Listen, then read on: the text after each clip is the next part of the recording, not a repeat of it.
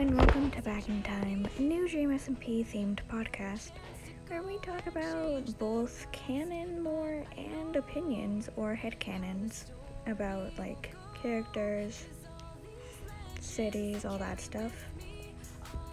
And the first podcast episode will most likely be about Karl and the new SMP lore that we have just witnessed.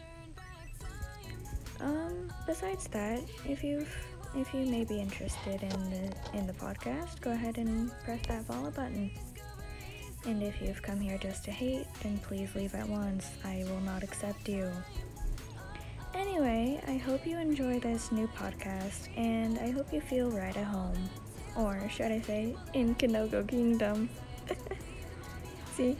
Yeah, I, I make shitty jokes. Also, I swear. Alright, that's enough now. Bye bye.